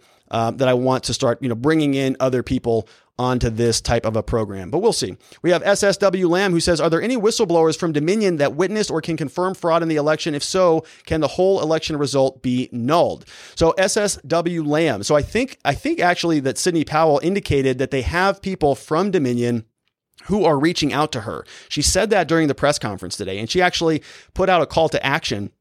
She said, Hey, if there's any other Dominion employees out there that have information they want to share with us, get it over to us. We'll, we're, we're happy to, to, to look at it. So she made a call to action on that, told them to send them out. Uh, and, and I'm going to presume that there's probably something there because she said that she had had something from them. We'll see what what that turns out to be. It's a good question though. Now, can't uh, uh, sort of the same question that I just answered for another super chat. It was this idea that I, I don't think there's any real mechanism for canceling the election. I just haven't seen that anywhere. In other words, to, to just say that election's over, we're going to do it again. I, I don't know that there's a mechanism for that. Don't know that the, it's ever happened, which is why a lot of this stuff is so so interesting, so heated, is because people don't really know, you know, kind of what to do here. We're going to see where it goes. We have G Irish who says curing of ballots was done differently for urban and rural areas. Does that cause a problem? Yeah, it's a, it's a great question, and this is what the sub. This is a sub. This is a an issue that is really a substantive claim that they're making under the equal protection clause. Okay, so the equal protection clause says that both both people have to be treated equally. I mean, it, it is kind of what it sounds like. You can't discriminate based on you know race, color, creed, any of those things, and it's the equal protection. When we talk about that in a voting context it's the same thing. Every vote needs to be treated equally. We saw this a lot in uh, the Bush versus Gore case, where they were where they had those issues with the hanging chads. So they would people would, would punch the cards on their ballots, and there'd be these these holes that were not completely punched out. That you know they couldn't really decide is that a, is that a vote or not because the hole isn't punched out. And then they had these flashlights that they would shine through the ballot and they'd look and if they could see sunlight around it then they'd say okay that counts. We're going to count that one. But different jurisdictions had different counting procedures so they would have a different mechanism. And so what the supreme court said is, is look this is this is a violation of equal protection. Every vote is not being counted the same. Some people have more discretion to throw out some votes and others are being counted. And so that's unequal balance. If if, if the votes are not equivalent across the board that's a problem. So in your question if some votes are being counted because a curing process is being administered one way, but it's being administered differently in a different jurisdiction, a person who's caught up in that is, is not equally protected. Their, their ballot is not being treated the same. And so that's a violation of equal protection. And that's what a lot of them are, that's what a lot of these cases are claiming that different votes are being treated differently. And that is not what we stand for when we want, you know, one person, one vote, equal weighted votes across the board. Good question though. Lava Java Lava says, you being an attorney, have you noticed a difference in the way law is being handled during the last four years, honestly? You know, lava java lava, I would say um I would say no and then yes. So things have been changing pretty dramatically as a result of the coronavirus. So i don't th- i'm not sure sort of where you're going or what kind of difference you're looking for a response on but things have changed pretty dramatically as a result of coronavirus. A lot of the proceedings are now taking place in person. Um, judges now are kind of getting slapped on the wrist i think for allowing a number of continuances. So a lot of attorneys around Arizona and around the country are asking for continuances and kind of extending dates. And some judges are saying no more extensions. Come in and have a jury trial. Come on in, wear your mask, and have the jury wear a mask and have the officers wear a mask. And there's a lot of issues with that. There's a lot of, of personal problems I have with that, right? If an officer is wearing a mask and you want to cross examine that officer, you can't see their micro expressions. You can't see their smirks. It's difficult to judge a juror, juror, you know, when you're actually giving your opening argument. You want to look at the jurors in the eyes. You want to look around the room and watch who's fidgeting and watch who's paying attention and go over to that juror and give them a little bit more attention and look them in the eye and get them engaged in this process because this is important. You can't have jurors falling asleep on you. And if and if people are covered and segregated and you know they're they're in different parts of the courtroom, they're not even in the jury box anymore because they're putting them back where the public sits so they can have social distance. And so and now everybody has face masks on and the jurors can't see your face and it's just it's a mess. And so we're going to see where this goes. You know, uh, criminal law the, the stakes are very, very high. People go to prison for a long time, unfortunately. And if they're not getting a fair shake because the juror can't see their face or they can't see their attorney's face or the, the, the judge or the jury can't really hear what you're saying because you're muffled because you got a mask on, that's a that's a problem. And so uh, you know a lot of those challenges are sort of coming up and it is uh, it is interesting to see to see to see where this is how this is developing and I'm curious as to where it goes but it's a very good question. All right, so Sach says, "Would you be able to do this YouTube channel if you were a prosecutor? Could it be used to get cases thrown out due to perceived biases?" It's a very good question. Um, probably not if I was a prosecutor prosecutors have some pretty strict rules. Uh, e- even their social media, a lot of them are very sort of clamped down. You know, they're they're really um, sort of not on social media. I'll be honest. I've I've had a lot of questions from people saying, "Well, why are you even doing this this show now?" You know, they have concerns that um, you know people might be turned off by this people might not like my presentation or my you know sort of political observations or how I'm leaning one way or the other, and therefore that's jeopardizing things. And I don't I don't really think that. I, I kind of don't buy that. I think that that a lot of people who are willing to kind of stand up and say something and fight for something they believe in. We're a law firm of, of fighters. We like to go out there and and do good for our clients and, and help people, not just numbers, you know, not just case numbers and and and manila file folders. We want to help people get things back together. And so, you know, I've kind of made a little bit of a, of a decision here that we're going to talk about these issues because I think that that this is important. I think that America needs more conversations about these difficult issues. And a lot of this channel is really about criminal justice and about criminal law. But because everything is kind of on hold right now and criminal justice starts with the people at the top who, who's going to be our next Attorney General. What does the next Department of Justice look like? What's the next crime bill look like from Joe Biden and Kamala Harris or Donald Trump and you know, another First Step Act? What does that look like? We want to be plugged in and we want to be engaged in that, which is why we're talking so much about it. So, you know, there are there are uh, some people who have critiques about it. If you look back through some of the history on this YouTube channel, I made videos about uh, a number of different judges, local judges in Arizona, really old videos. I made them. I'm going to make some new ones. But, you know, it kind of ruffles some feathers a little bit. People don't like to be the subject of some scrutiny, but that's just too damn bad. That's what watching the Watchers is all about. If there's misconduct, if there's stuff that we need to talk about and root out, if there's ideas that are worth discussing, we're going to do that here. And uh, I, you know, I, it's working out for us. I think people are hungry for some you know some some fresh perspective on things and we're having a lot of fun and we're doing a lot of good work as well so it's a good question thanks for that Sach appreciate appreciate that Dr. Sammy D and I think this will be one of the last ones. He says if a law says another section of a law shall be construed as mandatory does that turn does that turn change each may in that section to shall so I'd really I'd really want to take a look at the statute, there are there are, are, are sort of two different ways you can analyze statutes. Statutory construction is a, is something you spend a lot of time on in law school. How do you how do you take a statute and deconstruct it? And alternatively, conversely, how do you create a statute? So if you're a lawyer and you want to write a contract, that's kind of like a series of different rules that the, the parties are going to be following. So how do you kind of piece that all together and finagle it into a good contract? And so what you, you may want to look at whether whether the different sections you're talking about, whether they're disjunctive, whether they're conjunctive, whether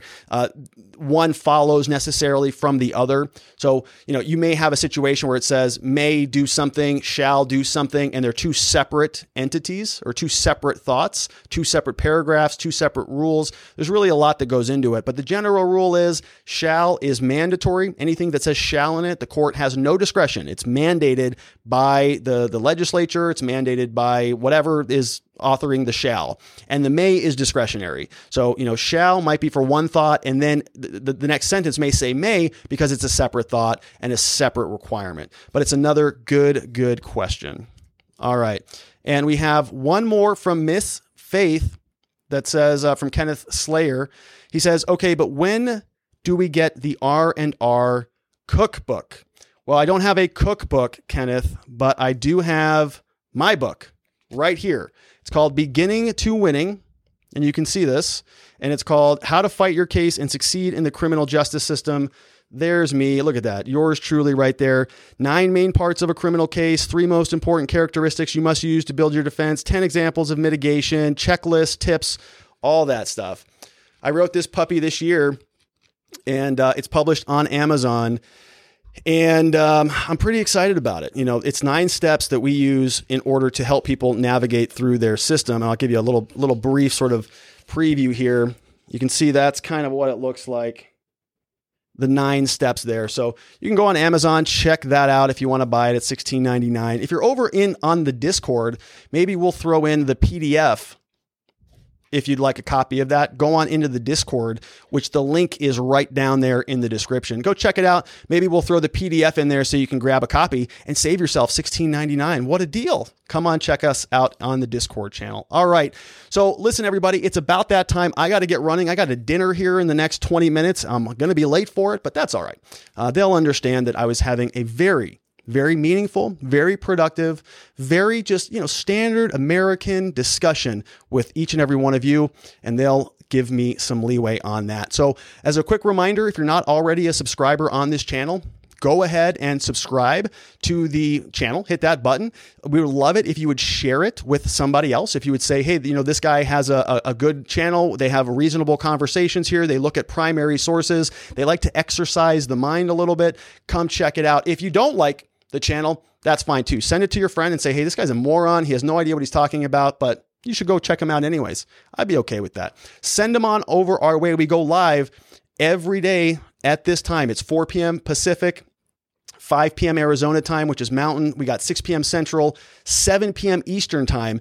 Two additional super chats before we bounce out of here. Another one from Lava Java Lava says, As you're an attorney, what are your thoughts on defunding law enforcement? Honestly, I think defund the police is a bad idea. I think that the Republicans are wrong on criminal justice reform because traditionally the Republicans are really, you know, against big government, but unless it is the police. They're anti big government, except the police. The police can come in and do whatever they want qualified immunity, no accountability, unlimited budgets, and so on. So the Republicans, I think, are dead wrong on that. The liberals, the defund the police people, are even more wrong defunding the police is not a good idea. I don't think anybody in America who has their head on straight really wants to do that. But I do support meaningful reform. I would like to see more Brady transparency rules. I would like to see more officers who have been charged with misconduct, that information more publicly available, and I would say more archived. A lot of this stuff gets wiped off their records immediately or uh, you know not immediately after after several years 5 years which to me feels almost immediate if somebody has a big problem in law enforcement we want a record of that. We want ourselves as defense attorneys to be able to get it. I have a big problem with police unions as well. I think they protect a lot of the bad officers. They need to be reformed. I'd be okay with some civil oversight, civilian oversight stuff as well. Uh, I've done a lot of, uh, of, of topics on that conversation. But thank you, Lava, Java, Lava. I appreciate that. One more. SSW Lamb says President Trump needs to reform the election process. Can he issue an executive order for all the states to use a safe standard election software? Uh, no, I don't think that he can. Remember that the states have the power to run the elections. It's invested in them. It's vested in them through our Constitution. And Donald Trump can't circumvent that. He can't just go in and, and make a mandate. Now, what he could do is issue an order to the Department of Justice to go investigate something and then, uh, you know, write a report and then transmit that report to the states and then make the states or he can't make the states do anything, but he could say, look, th- you know, we, we've done an analysis, an audit of your election system. It's pretty bad. The Department of Justice issued this report. They can make that report public and they could encourage the state to go and, and you know, implement some modest reforms or the House of the House of Representatives, Congress, you know, they could pass something or they could even, you know, apply, uh, create some additional funding mechanisms for the states to implement the policies. But it's very difficult for the federal government to go in and mandate states do anything. It's our system of federalism. We have a federal government and a, a, system of state governments for good reason. And remember, under the 10th Amendment, anything that the Constitution does not give directly to the federal government is reserved to the states.